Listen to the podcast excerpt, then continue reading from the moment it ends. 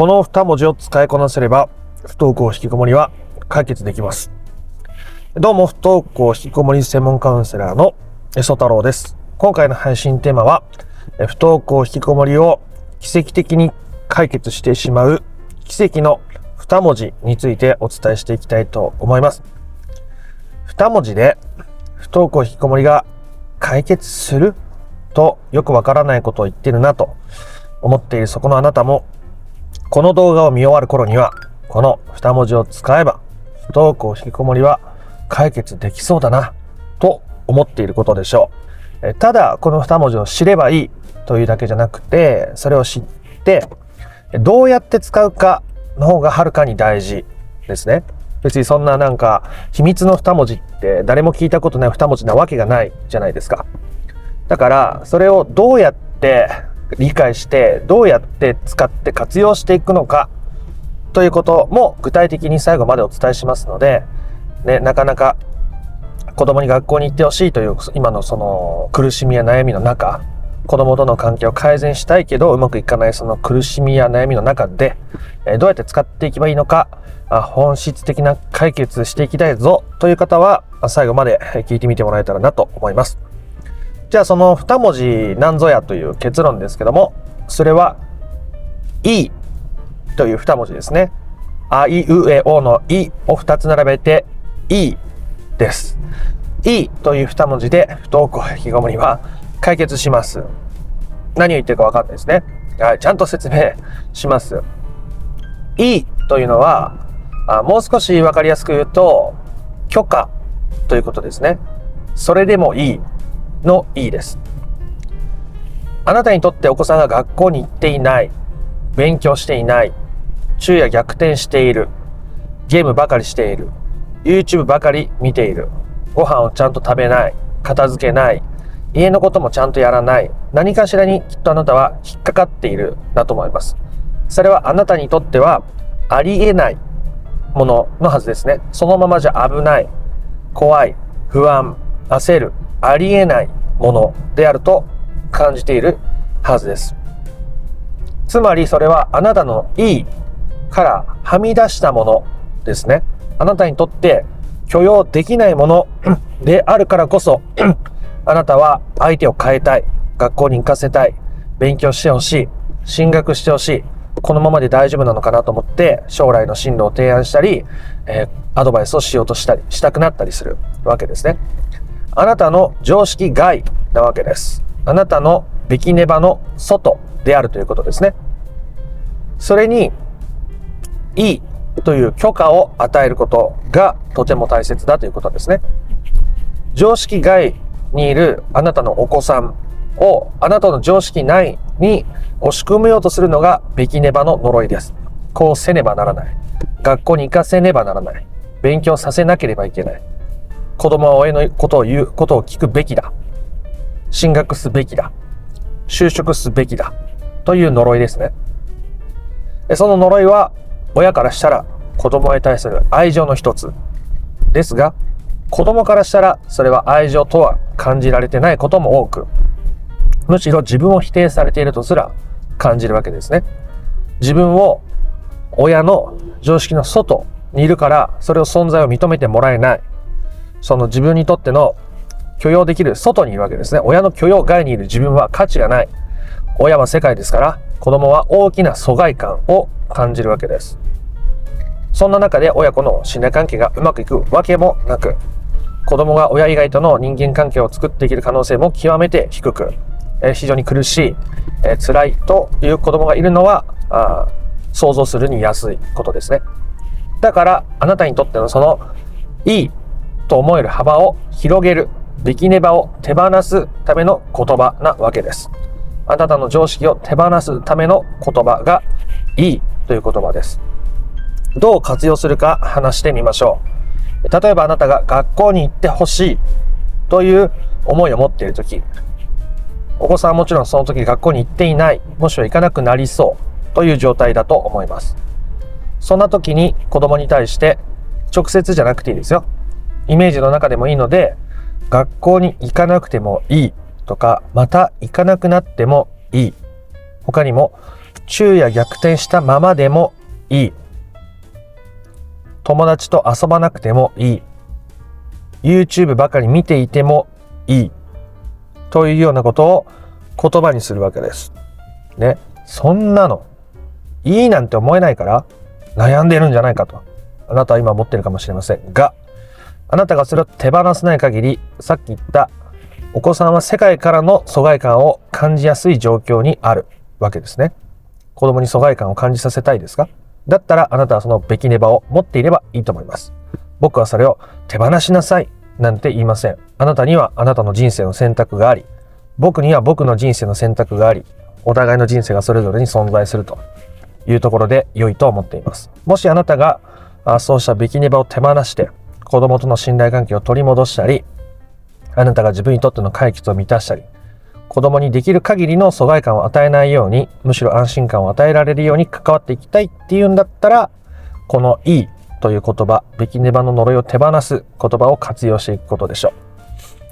そうすればあなたは不登校引きこもりの本質的な解決にたどり着くと思います。というか、します。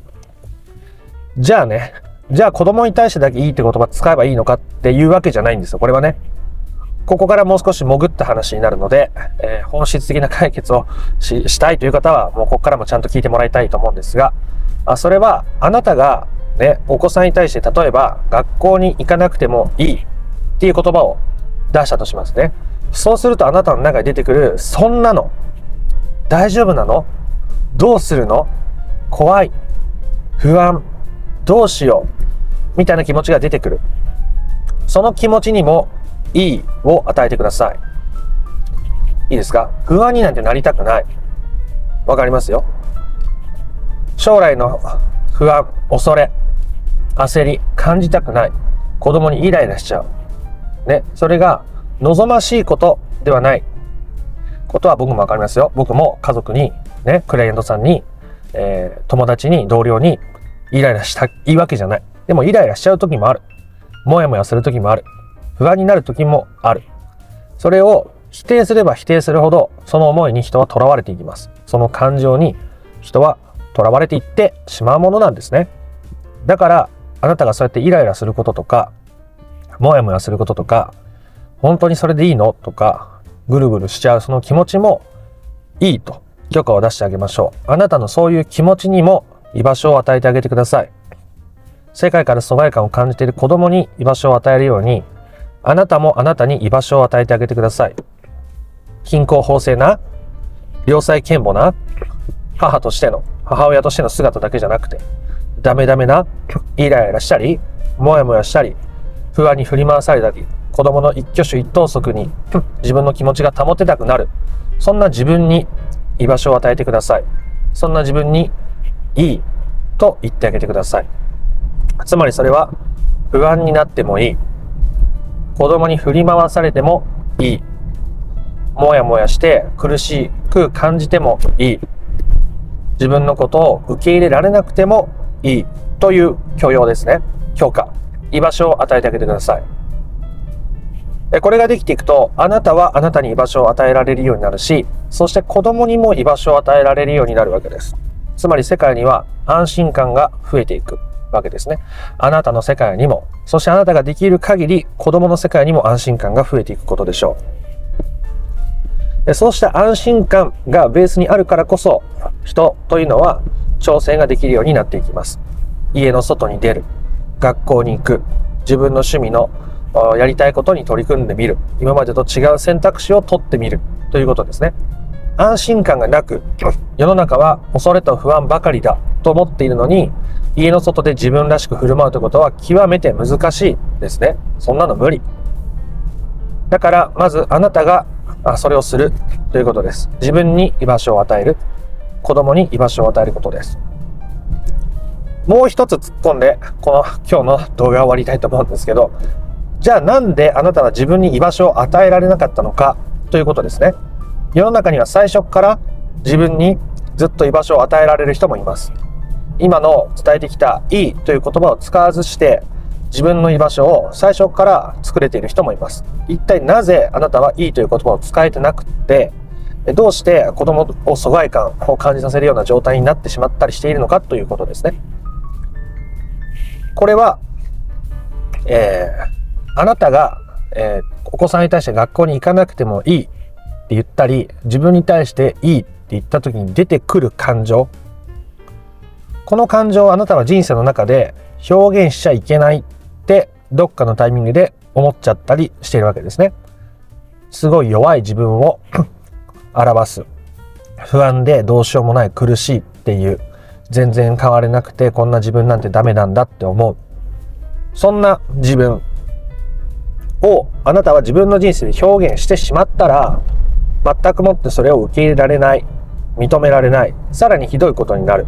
だから私はそれをしないとどこかで決めている可能性があるわけですね。これはあなたが意識的に思わなくても人間ってそうやってやっちゃうわけです。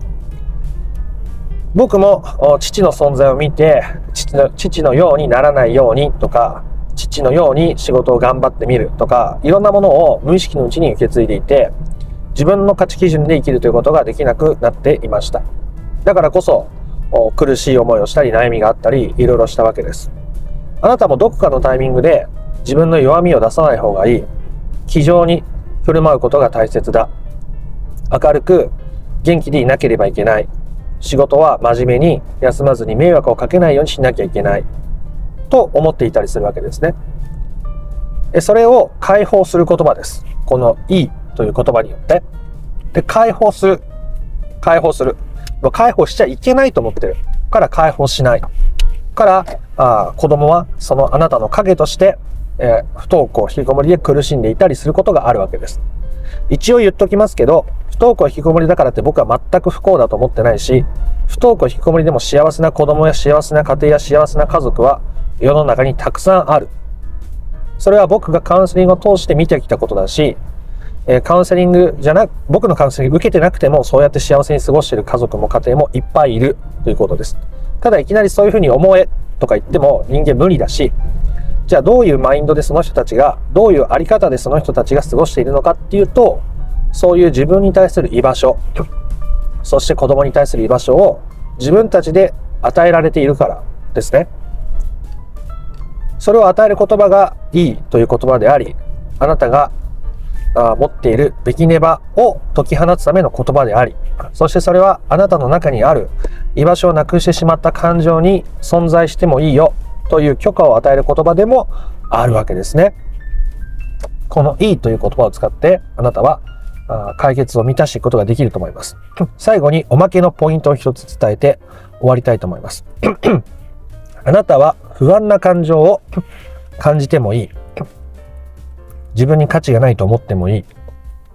不登校引きこもりを解決できなくてもいい。子供に振り回されるダメな親でもいい。というネガティブなものを受け入れるところで今はいいというふうに使いましたけども、ポジティブなところでも 全然使っていいし、もし、むしろそれもめちゃめちゃ大切なことです。例えば、自分の楽しみを優先してもいい。自分の好きなことにお金を使ってもいい。自分の好きな人との時間のために、えー、それを優先、子供よりそれを優先してもいい。あらゆる許可を自分に与えていくことですね。そんなこと、ダメなんじゃない？と思うからこそそこにあなたにとって、えー、阻害されたあ居場所がないあなた自身が眠っているということの表れでもあるわけですね。そういう自分にも許可を与えていく。僕は言ってますね。許可を与えるということです。絶対にそうしなきゃいけないなんて言ってないです。例えば学校に行かなくてもいいっていうのは、学校に行っても行かなくてもどっちでもいいという許可を与えているだけで、学校に行くなって言ってるわけじゃないんですね。あなたがあなたに許可を与えるということも、そうしなきゃいけないって言ってるんじゃなくて、そういう自分にも居場所を与えてあげる、そういう自分を表現させてあげるということを言っているわけでございます。そうしてあなたがいろんな許可を自分に与えられると、その中で自分にとって適切な自分が本当にやりたいこと、好きな時間の過ごし方、子供との関わり方っていうのを選べるようになっていくわけですね。今はビキネバの呪いによって、あなたは子供との関係を適切に保てなかったり、うまくいかないと感じることがあるかもしれませんが、それも 今言ったいい、自分にいろんな許可を与えていくことの先に、あなたにとってベストなバランス、ベストな親子関係、ベストな家族というものが待っていて、そこにあなたにとっての人生のベストが待っているというふうに思います。ぜひ、この E の奇跡の2文字を使ってあなたにとっての解決を満たしていってみてください。ということで、今回の話が面白かったなとか良かったなと思った方は、いいねやコメントをしてみてください。不登校引きこもりの解決法について順序立てて知りたいよという方は、説明欄の URL から公式 LINE に登録してみてください。そちらから不登校引きこもり解決のための三種の神器という動画セミナーを無料でプレゼントしておりますので、よかったら受け取ってみてください。公式 LINE 内だけの限定の企画とか動画配信とかもあったりしますので、興味のある興味のある方はどうぞ。チャンネル登録もよかったらどうぞ。え僕のこの話してることとか動画とかは自由にシェアしてもらって構いませんので、もし必要そうな人がいたり、お裾分けしたいなと思った方はご自由にどうぞ。では、また別の配信でもお会いしましょう。あなたの不登校引きこもりの問題が本質的な解決に至ることを心から願っております。では、ありがとうございました。曽太郎でした。